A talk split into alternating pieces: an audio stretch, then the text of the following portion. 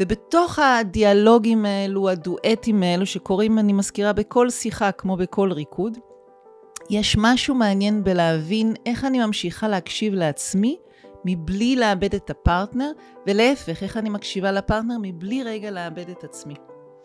וזה איזשהו אתגר כזה של הקשבה, אני, את או אתה, ומה שקורה בינינו, המרחב שקורה בינינו. ויש אין ספור תרגילים לתרגל את זה, אבל גם בכל שיחה פשוטה אני יכולה לשים לב מתי רגע איבדתי את עצמי, ומתי רגע אני רק עם הפרטנר, ומתי אני גם וגם. מתוך זה אנחנו ממשיכים לשלב שבעיניי הוא אחד המרתקים ובטח נחוצים מאוד בעידן החדש היום. זה איך אני מקשיבה לקבוצה.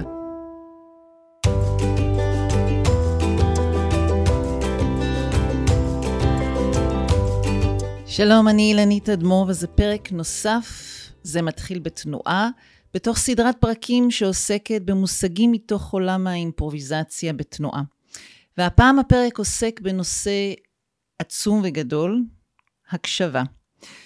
מילה שנהייתה מאוד פופולרית בהרבה מאוד טכניקות, וננסה רגע לפרק ולהבין מה זה אומר בתוך העולם של תנועה.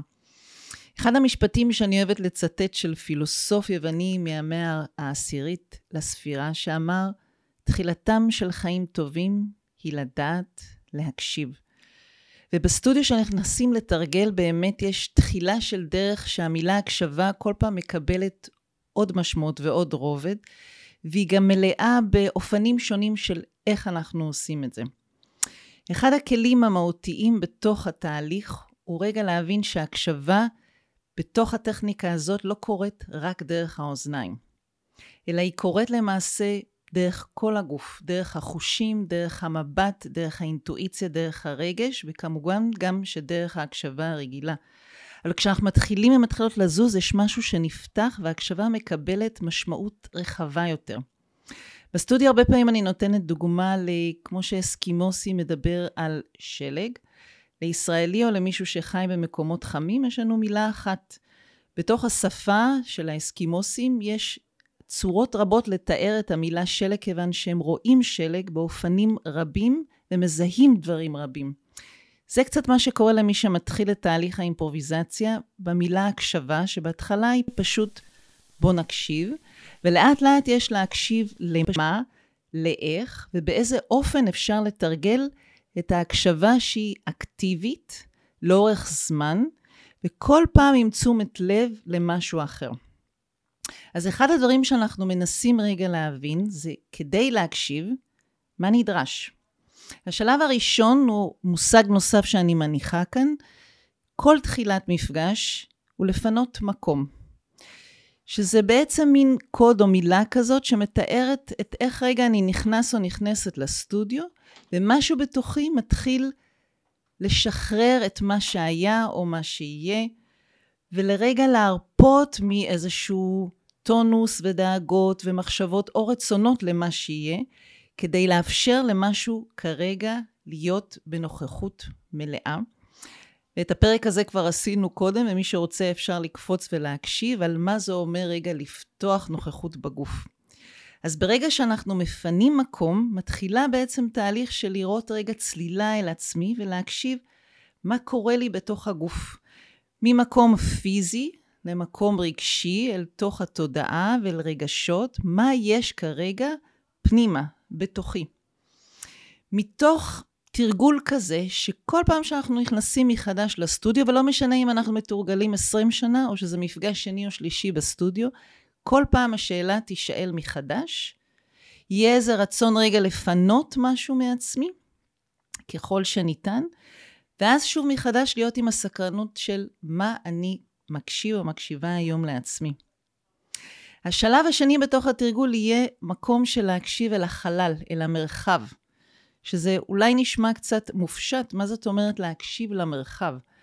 אבל למעשה זה הכלי המרכזי שלנו, הסטודיו, החלל. בכל חלל יש לו אנרגיה אחרת, גודל אחר, משהו אחר שהוא מעורר בתוכי. אז בין אם זה להקשיב למרחב התלת-ממדי שיש סביבי, למבנה, לצבעים, לקולות ששומעים בתוך הסטודיו או מחוץ לסטודיו, ולתרגל לפתוח משהו, אם תזכרו שוב אמרנו, לא רק להקשיב דרך האוזניים, איך הגוף מרגיש וקולט מרחב וחלל. ככה שממש הליכה פשוטה בתוך החדר יכולה לפתוח בי תשומת לב לדברים שונים לחלוטין. אז אחרי שהיה לנו רגע את עצמי ורגע את המרחב, ורגע יכול להיות לפעמים חצי שעה או לפעמים כמה רגעים קצרים, אז אנחנו פנויים לתוך שיחה, מפגש עם מישהו אחר. זאת אומרת, רגע מפגש של דואט, שבתוך דואט, כמו לדמיין כל שיחה שאנחנו מנהלים בתוך הסטודיו, בתוך או מחוץ לסטודיו, יש רגע מקום של מתי אני מקשיבה לעצמי, מתי רגע אני מקשיב לפרטנר, ואיך בתוך התהליך הזה אני מקשיבה למה שקורה בינינו עכשיו. ובתוך הדיאלוגים האלו, הדואטים האלו, שקורים, אני מזכירה, בכל שיחה כמו בכל ריקוד, יש משהו מעניין בלהבין איך אני ממשיכה להקשיב לעצמי מבלי לאבד את הפרטנר, ולהפך, איך אני מקשיבה לפרטנר מבלי רגע לאבד את עצמי. וזה איזשהו אתגר כזה של הקשבה, אני, את או אתה, ומה שקורה בינינו, המרחב שקורה בינינו. ויש אין ספור תרגילים לתרגל את זה, אבל גם בכל שיחה פשוטה אני יכולה לשים לב מתי רגע איבדתי את עצמי, ומתי רגע אני רק עם הפרטנר, ומתי אני גם וגם. מתוך זה אנחנו ממשיכים לשלב שבעיניי הוא אחד המרתקים ובטח נחוצים מאוד בעידן החדש היום, זה איך אני מקשיבה לקבוצה, ואיך יש משהו שעושה כוונון, אנחנו קוראים לזה טיון אין, ממש כמו מוזיקאים שעושים כוונון לכמה כלי מוזיקה, עד שאפשר לנגן ביחד איזושהי מנגינה או יצירה. ככה אנחנו כקבוצה עושים כוונון של הקשבה לתוך קבוצה. קבוצה זה יכול להיות חמישה אנשים, שבעה, עשרים איש לפעמים, ובעצם אנחנו עושים את זה דרך תשומת לב למרחב. המרחב הוא כמו הכלי המרכזי שלנו לתוך הקשבה. אז דיברנו רגע על מהלך של הקשבה אקטיבית שהיא לא קורית דרך האוזניים. דיברנו על המהלך של רגע לפנות מקום ולהאיר את הנוכחות, ואז המהלך מרגע לעצמי, לתוך חלל, לפרטנר, לקבוצה. ובעצם בתוך כל העבודה הזאת יש משהו שכל פעם שההקשבה נהיית עוד יותר עדינה, עוד יותר בעלת תשומת לב לפרטים מסוימים, לאיפה אני עכשיו בקשב שלי, משהו נפתח בנו עוד ליצירה, לאנרגיה, לסקרנות לדברים, לתקשורת. אז אם רגע נצא מתוך הסטודיו ונלך לתוך היום-יום, איך אפשר להמשיך לתרגל הקשבה? כי חלק מתוך הרצון בפודקאסט הזה ובכלל בתרגול בסטודיו, הוא לראות איך התרגול לא נשאר רק בסטודיו, אלא יוצא גם אל היום-יום. אז דברים מאוד פשוטים, שבטח רובכם מכירים חלק, הוא רגע לתרגל הקשבה לכמה צלילים. וזה לא צריך להיות איזשהו תרגיל שאני עוצרת משהו ומפסיקה. כמובן שאפשר גם לעצום עיניים, אבל אפשר גם בכל רגע נתון רגע לייצר עצירה ולשמוע ארבעה, חמישה צלילים מסביבי. בין המקום של להקשיב לצלילים מסביב, ממש רגע אני יושבת ושומעת סאונד שיש של הציפורים, של מכונית, של שכן של מדבר, כמה שניות כאלו מעוררים את ההקשבה. הדבר הנוסף הוא רגע לחזור ולהקשיב פנימה. ממש לקצב של הנשימה, למה קורה רגע עם עצמי. ושוב, שתי ההצעות האלו הן קצרצרות ופשוטות. הדבר הנוסף הוא להקשיב נגיד בתוך שיח לקצב של המילים. לא רק לתוכן, לא רק לאופן, וכמובן לא רק לפרשנות, אלא כמה אני רגע קשובה לקצב, מתי אני בעצמי מדברת מאוד מאוד מהר ורצה, מתי אני מאיטה. אותו הדבר עם הפרטנר. המקום הנוסף הוא רגע להיות בהתבוננות כמה אני בתוך הגוף בזמן שאני מקשיבה. אנחנו מכירים את זה שאנחנו בתוך שיחה, ואז פתאום אני כבר מתכננת את התשובה שממש בוער בי ואני רוצה להגיד אותה. או אני מקשיבה, אבל למעשה אני נודדת לאיזו אסוציאציה אחרת שנפתחה לי, או פשוט איבדתי את הקשב למשהו לגמרי שלא קשור.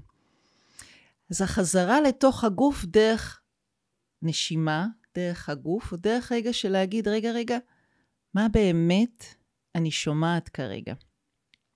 ובתוך כל התהליך הזה של האימפרוביזציה בתנועה, כמו בעוד הרבה טכניקות אחרות, יש בקשה של להקשיב ורגע להיות עם מה שאני שומעת, מבלי מיד להביא פרשנות נוספת, או לקטלג, או לארגן, או להחליט מיד מה דעתי.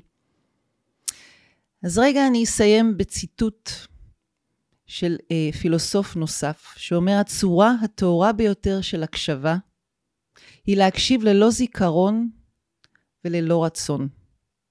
שבמילים שלי זה אומר צורת הקשבה שהיא אקטיבית, בנוכחות מלאה, שקיימת רגע בלי ההיסטוריה ובלי ציפיות מסוימות לעתיד. אז איך אנחנו מקשיבים?